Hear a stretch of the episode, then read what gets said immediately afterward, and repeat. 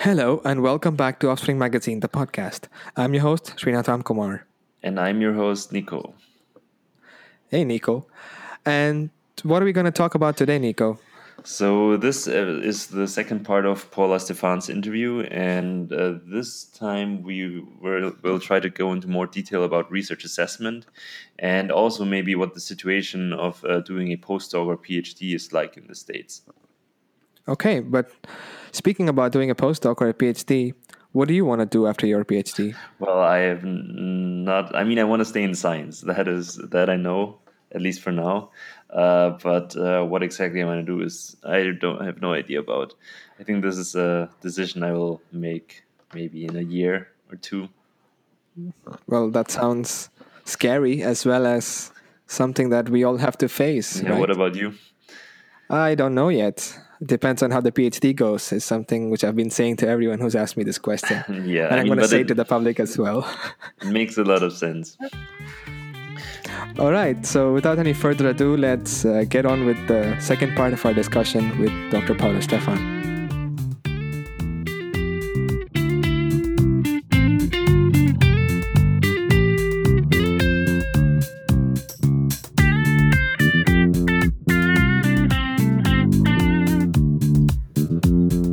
Publication in these big journals is a sort of a metric for people to be judged based on, right? Right. So, what do you think is a good metric for research assessment or a researcher's assessment for their uh, life, other than because these are somehow causing issues with the duration of a postdoc, with various other things, duration of a PhD, even, right? Oh, uh, I mean, I think they cause lots of problems, all right? And some of these big journals have even, in the last four or five months, we've seen that their peer review hasn't been perfect, right? We've seen, I mean, just look at what's happened with Lancet and another, and a number of journals, okay? So, well, I'm a big believer that reading articles and talking with people about their research and thinking about how their research kind of ties into things is the best way to evaluate people. But I think that it's very hard to convince university hiring committees to do more of that. And um, one reason I think it's so important to really know about the research is that we find in work I've done with Reinhilde and um, with Jean Chen, who's at Leiden, we've shown that what we see as novel research, and we think novel research is very heavily correlated with risky research, it's much less likely to be published in these top journals. And on the other hand, it's much more likely five to 15 years out to be highly cited. So people pay attention to it, but it takes a long time for people to pay attention to it. So, one of the problems with these top journals is that oftentimes it's just looking at the very short run. And, and I think that sends bad career incentives as well. So, I mean, there's not an easy answer here, but I think that all of these platforms we have, like Google Scholar, et cetera, um, really reinforce this. And in some work we're doing right now on the European Research Council, we have access to all of the applications and we matched it with all of their publications. And we find that for this is research still in progress with Jean and Reinhilde, we find that the European Research Council, if you have a history of doing this novel, risky research, you're less likely to be funded, which oh, is okay, discouraging. Is, Very discouraging. That is unfortunate. Mm-hmm. Yes. Mm-hmm. I mean, so I think one part of this research assessment or one problem is that it takes a lot more time to go through all of the research Absolutely. that the people have done, right? And so basically, if you have, I don't know, 100 or I don't know, even up to a thousand uh, applicants, how or what would you recommend to um, try to get through as many as possible while still reading their research and trying to focus on the person and not just uh, okay. Well, obviously, you need some way of screening people, but I would really suggest that when you get down to like ten to fifteen people, that you have interviews, like with Zoom or whatever, with small groups in which people really have to talk about their research and what they would like to do in that setting. And I think there are a number of departments. I'm trying to think. I think um, the Howard Hughes Medical Institute last fall had a conference where we focused on some of these issues.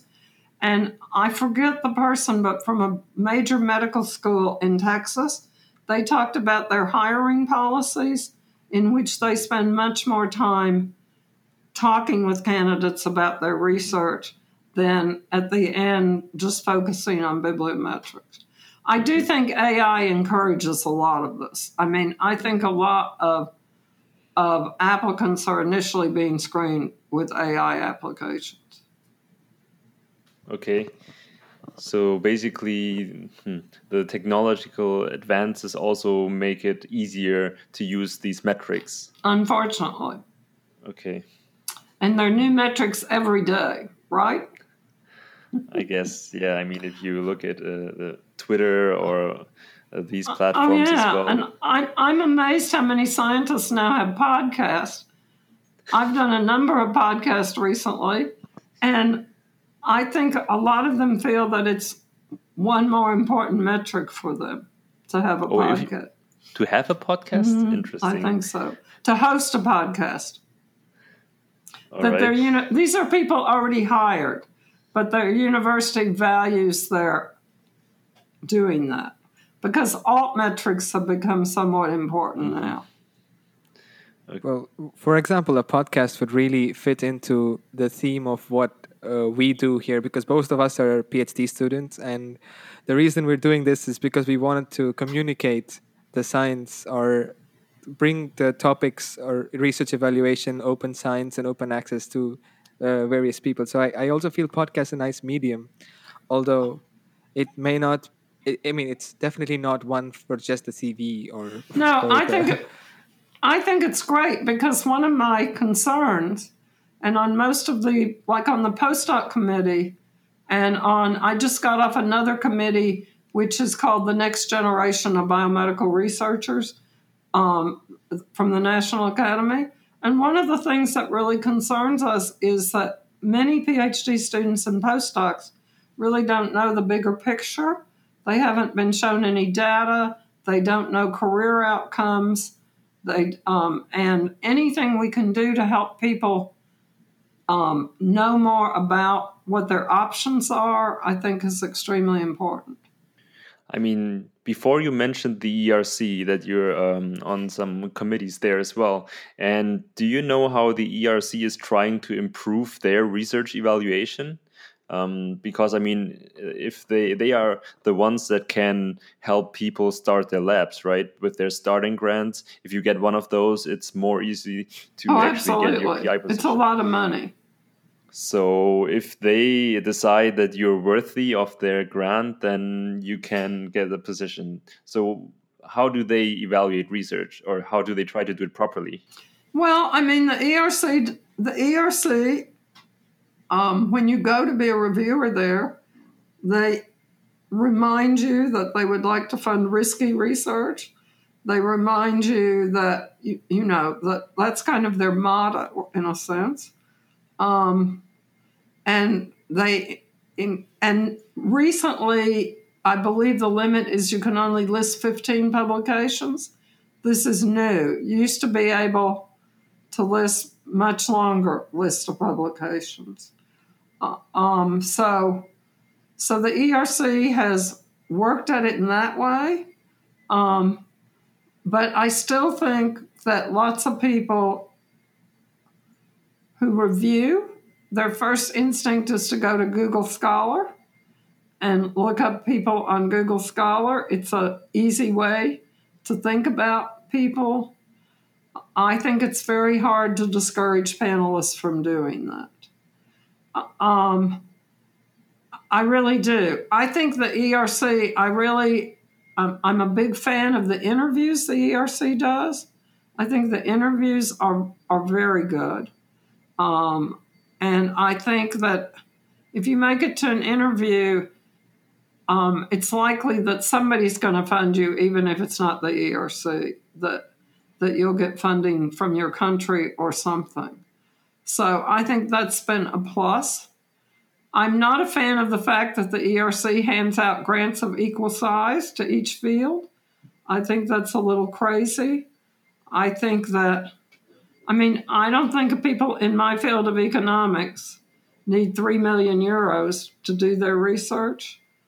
I really don't. And I think, I mean, I've criticized the ERC for this um, because one thing it does is it encourages people to hire a zillion postdocs because how are you going to spend that money? So the last I was on the synergy group and one of the questions I asked each group we brought in was what were they going to do to help their postdocs get jobs? And were they concerned? A lot of those projects had like 20 postdocs on them. It's a lot of postdocs. Well, the Synergy grants are for 9 million euros. They're big bucks over a long period of time. But I think that's the wrong incentives. I think I understand why it happened because it's easy to make people in the social sciences feel like they don't really do research. And people can look down their nose, we say in the US, at people who do research in the social sciences. So getting the same amount of money gives us equal importance. But I don't think it's a good outcome, okay? I think if I were the ERC, I wouldn't do that. And I also might not fund as many postdocs as are funded. Uh, another thing that uh, we so I think the both of us watched the, the talk you gave at the HHMI DORA uh, event. And oh, it was at the DORA event you watched, not the one. I also gave a talk at Janelia in mm-hmm. February, so I was thinking that's the one you okay. watched. Uh huh. Yeah. So uh, one thing which actually came to my mind because you the, you were discussing the move of the structure at least away from the university model, where people get positioned, then apply for grants to start uh, so the, the, various things. So how do you think? So you're aware of the Max Planck uh, structure of right, absolutely. Well. So how do you think the two compare, and uh, what's your opinion on this?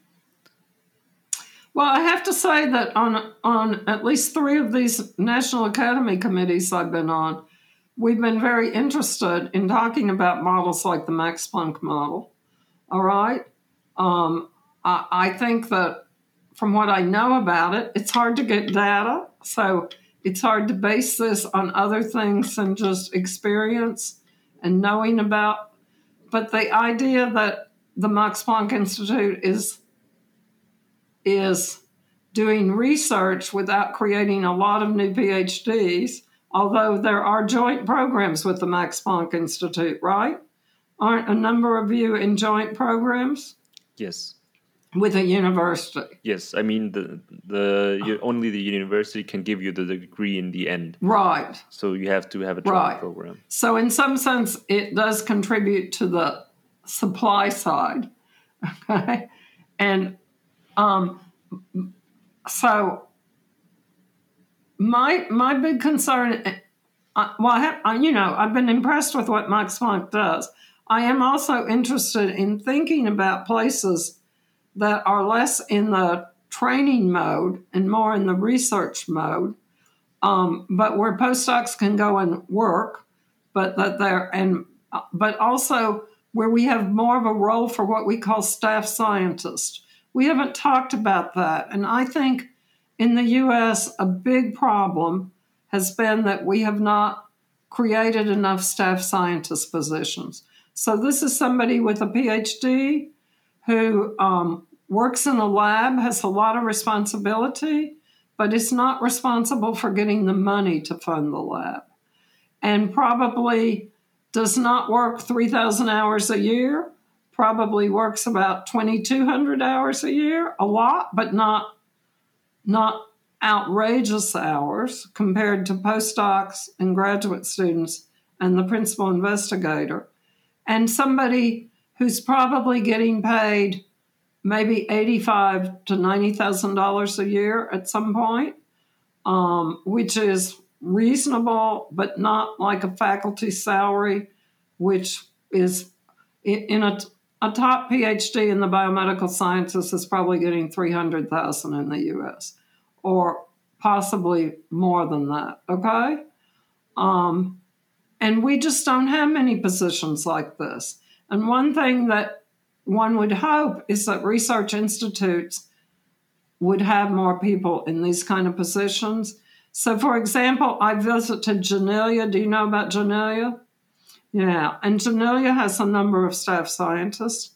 The National Institutes of Health, NIH, has a number of staff scientists. And if you ask universities why they don't have many of these, people say they're too expensive. They don't want to pay for them out of their grants. But I think that's just because of the culture that's evolved. And I think it's because postdocs have been so cheap. So if you have a huge difference between postdoc pay and staff scientist pay, you tend to hire postdocs. I mean, now what uh, actually then the postdoc salary? Because I mean, I think I remember also from one of your talks that you were saying that the postdoc salary should be increased. As I mean, I've heard just from some people that if they have family and so on, it's even hard to sustain that if uh, not both people work, especially with childcare and so on in the US.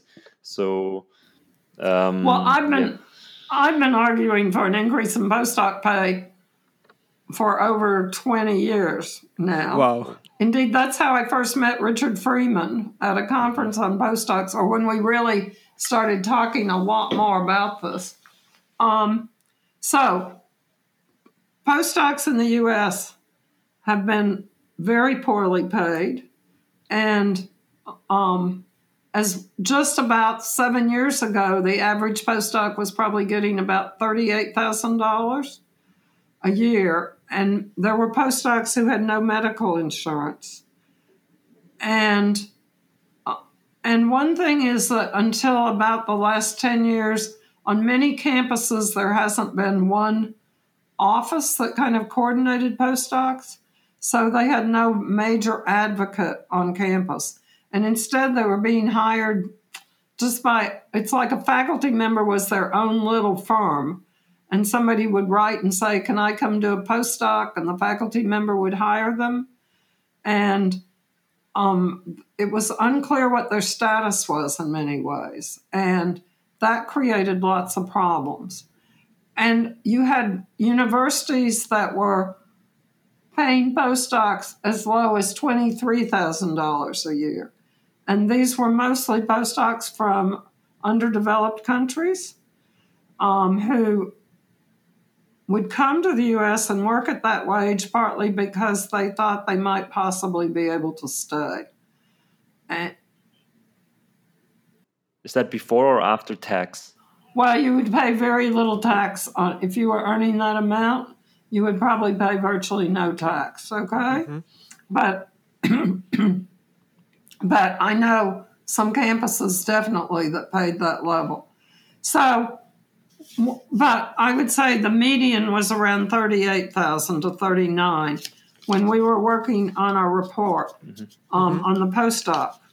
That, by the way, was for postdocs in all fields, but it was cha- chaired by a really exceptional protein structure researcher named Greg Petsko, who's currently at the Harvard Medical School. He's really a terrific person and he cares a great deal about these things. So I, I have advocated paying postdocs more for two reasons.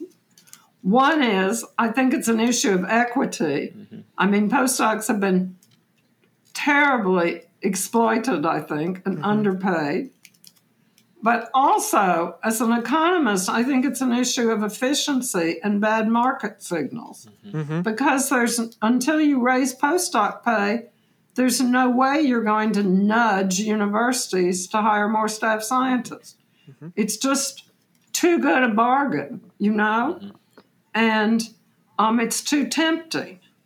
And so, again and again, beginning in 1998, and then with the postdoc report, and then with the trends, uh, the next generation, I've been one who's who's made a strong case for raising postdoc pay. And each of these reports encourages it, recommends it, has told the National Institutes of Health um, to raise their postdoc pay. And that's important because a lot of universities look at what NIH is paying postdocs Uh, for grants mm-hmm. to, to use as a benchmark. But the thing is, it was very hard to get any university to do it because they thought if they were the only one who did it, it- um, they'd be paying more and not really getting any benefits. Okay? They didn't want to go it alone. And so then, ironically, under the Obama administration, we got this requirement that the Fair Labor Standards Act was going to change and that you had to pay 47,700 and something dollars or you had to keep track of how many hours everybody worked and then you'd have to pay them overtime. Mm-hmm. Well, we know that most postdocs work many more, they work lots of overtime, but nobody was keeping track of it. And universities really did not want to be in the business of legally having to count hours. And when this legislation was passed, very quickly NIH said we're going to pay the 47 whatever, which was a big increase. It was an increase of maybe $6,000, which is a pretty big percentage increase. And very quickly, most universities followed along. Um, and then the irony is that Trump was elected president, and very quickly they decided that postdocs weren't going, it wasn't going to apply to postdocs. Wow. And it wasn't going to apply, well, the, the law got changed. Um, but the irony is that given that NIH had announced it, and given that universities had announced it, it's very hard to take back something you've done. And so it worked. And so um, post I mean it's just a great irony. But all along we had said that we didn't think it would work unless it was mandated to pay them more. That it was very hard for individual universities to do something by themselves. They were going to follow the pack. And this is a great example of that. So I suppose now if we go online, postdocs in the US are getting around 51,000 because there's usually a cost of living in it. I haven't looked in the last year. And of course, there are institutions like in the San Francisco area where the cost of living is so high that have paid more. And I mean, you can find that. Um, there are still some institutions that are definitely paying less because this isn't a law in any sense. But that's still just peanuts compared to how much training people have. When we were writing our postdoc report, I went into the US Census data and looked at how much people were earning. People who went and got an undergraduate degree and got no more training seven years after getting an undergraduate degree, what they were earning, mm-hmm. and they were earning more than postdocs were earning. Wow. Okay? So you have a classmate mm-hmm. who didn't take any more training and they're making more than you. Mm-hmm. Okay. And and that I have to say that those kind of data really encourage the members of the committee to sign on to the proposal to raise postdoc mm-hmm. salaries. They were very surprised. Okay, so they didn't even know about this before. Well, they didn't think about what the benchmark was. Do you know what I'm saying?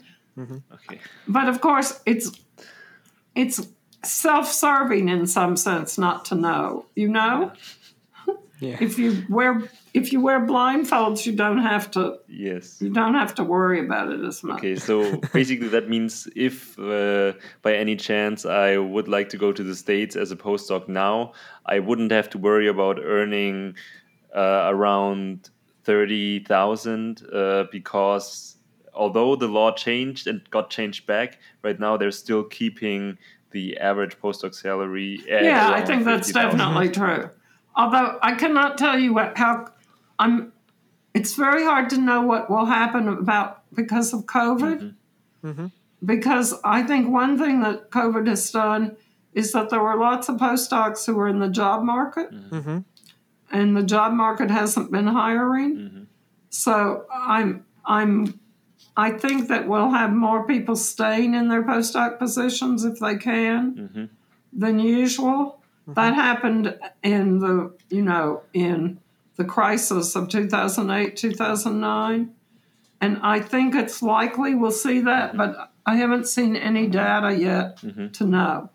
So I can't my suspicion is there may be less hiring, but I don't know. Mm-hmm. But there has been more money put into certain parts of NIH recently. Okay, so would you maybe uh, uh, recommend people to go to the US as a postdoc now from Europe, or would you rather say no? It's better if you do a postdoc in Europe as well.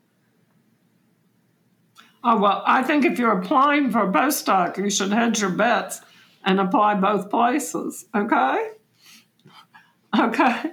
But I think if you if you got a postdoc in the US with somebody you really want to work with in a good lab, Mm-hmm.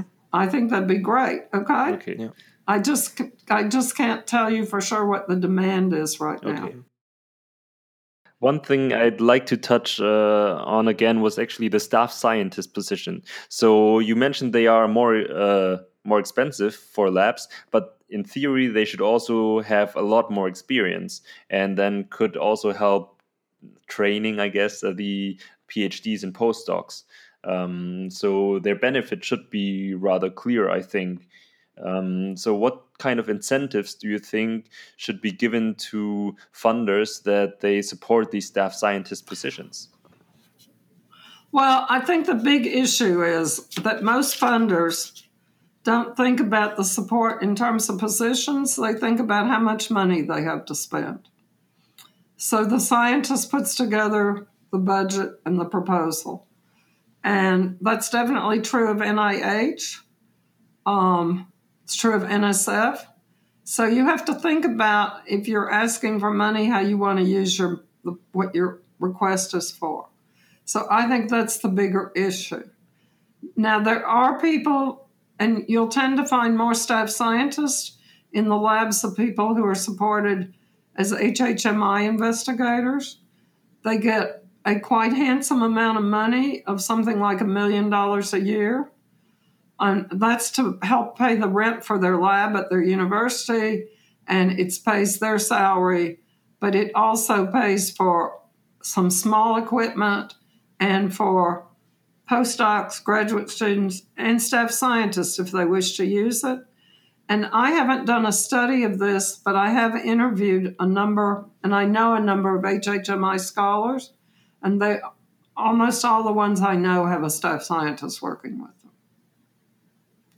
And I have to say that when I talk, um, I've talked to a couple of people about this who are running labs, and they think one thing they really like is that they think staff scientists tend to be more careful also because they don't have, they're not desperate to get an article in Science or Nature, and they may be more cautious.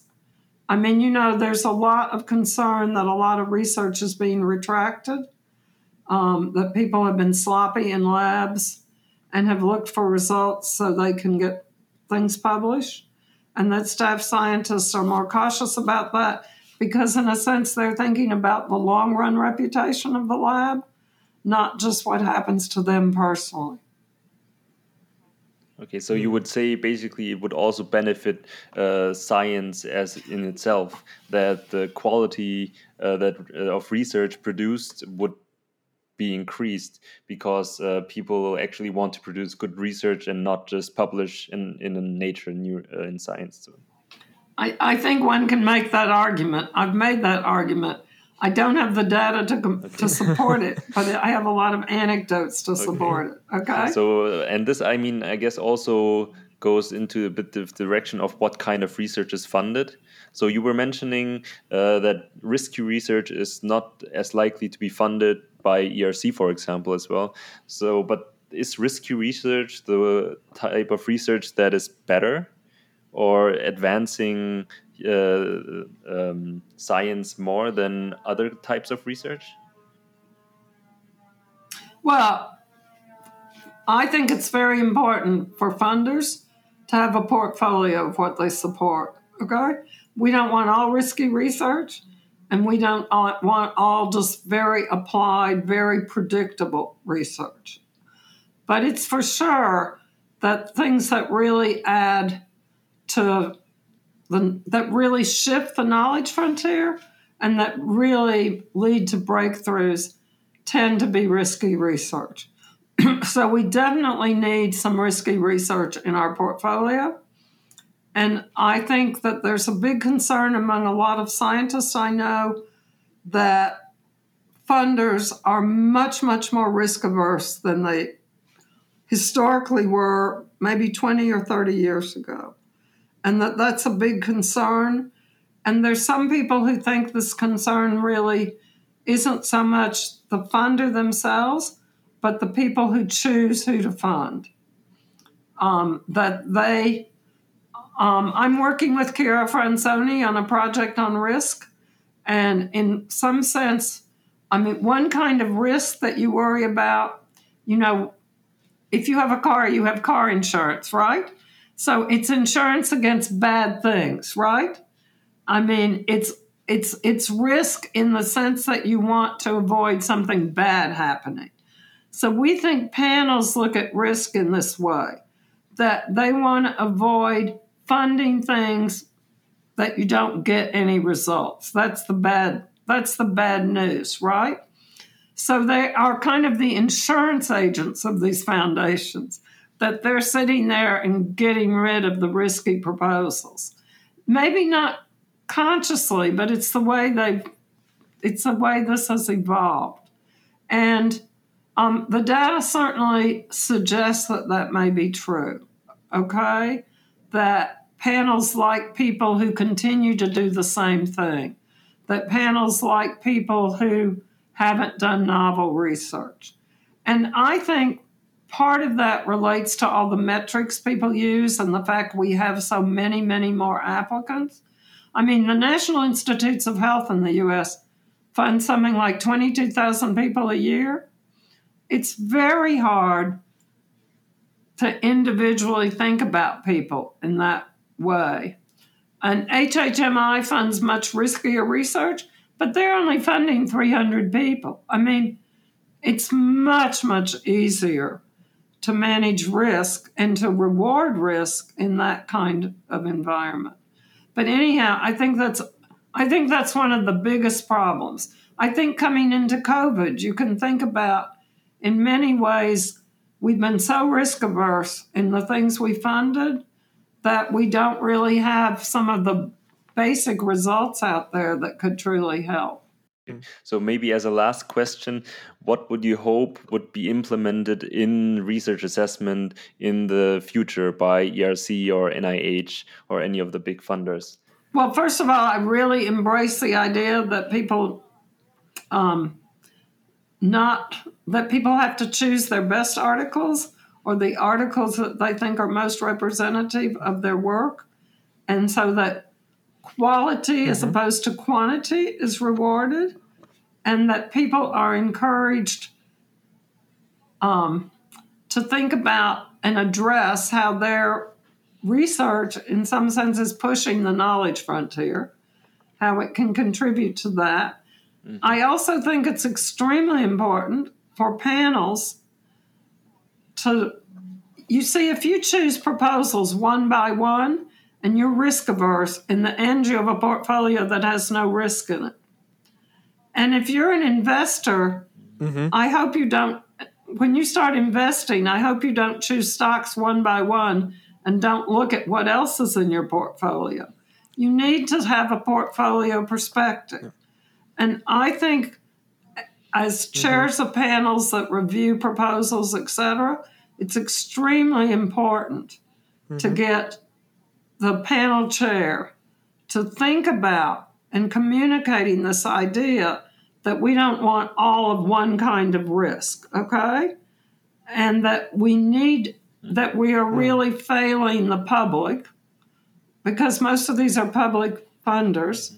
If we only focus on these mm-hmm. safe proposals that will have a very mediocre rate of return in terms of what it does for knowledge. Mm-hmm. But we can have some of them because we need some sure bets there.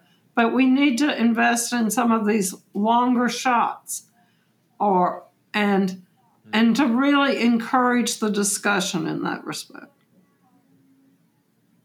what would you for let's say for a person in the PhD or a, like a master's looking to do a PhD, a person doing a PhD now and a person doing a postdoc now, would you have any words of uh, uh, caution or advice that you would recommend that they follow? Well, first of all, I think you really owe it to yourself to look at some of the job market data and to try to see what has happened to people who are five or six years older than you and to talk to people. I really think you need to explore what the likely outcomes are. Um, and um, I think lots of people get into PhD programs without doing that. And that doesn't mean if the outcomes don't look that good that you shouldn't do it, but you should really like what you're doing and you should do it with your eyes open and think about um, alternative strategies as you go along. Thanks a lot for uh, the answers. This was really an interesting episode talking about your career and your research, and also how uh, what information you had on research assessment. So it was really great to have you on. Thanks for joining us. Well, it was fun talking to you all, and I wish everybody great success with their careers, okay? And if you get a postdoc in the US, be sure and write me.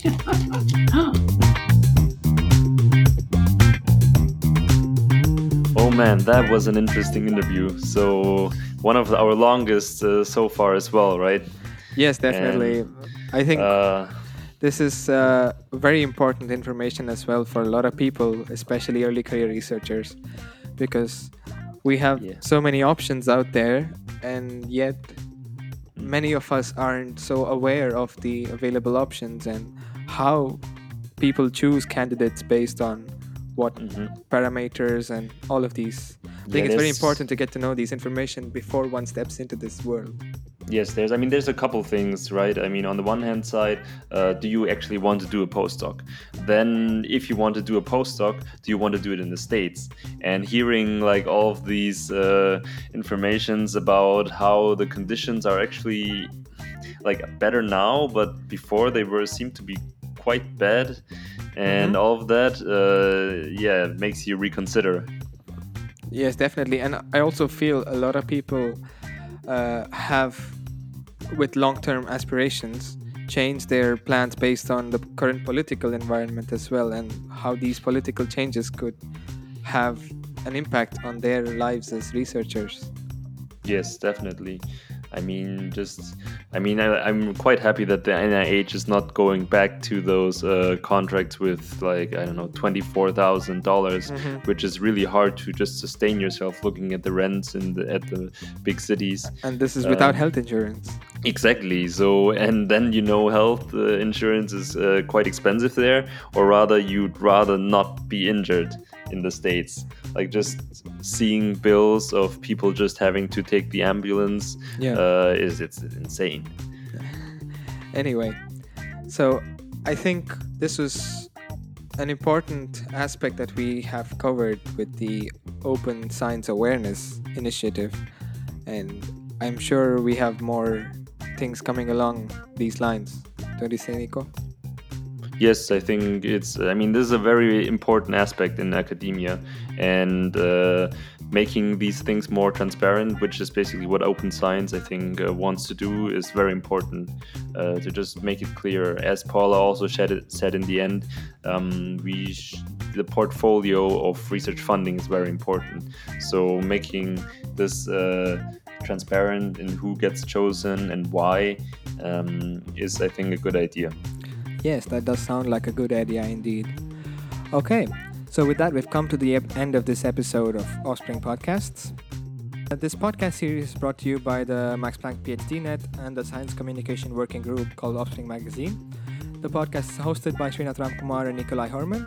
The intro outro music is by Srinath Ramkumar. The pre-intro jingle is composed by Gustavo Carrizo. Please feel free to write to us at offspring.podcasts at phdnet.mpg.de. Until next time, it's a bye from Nico. Bye. And a bye from me. Bye bye.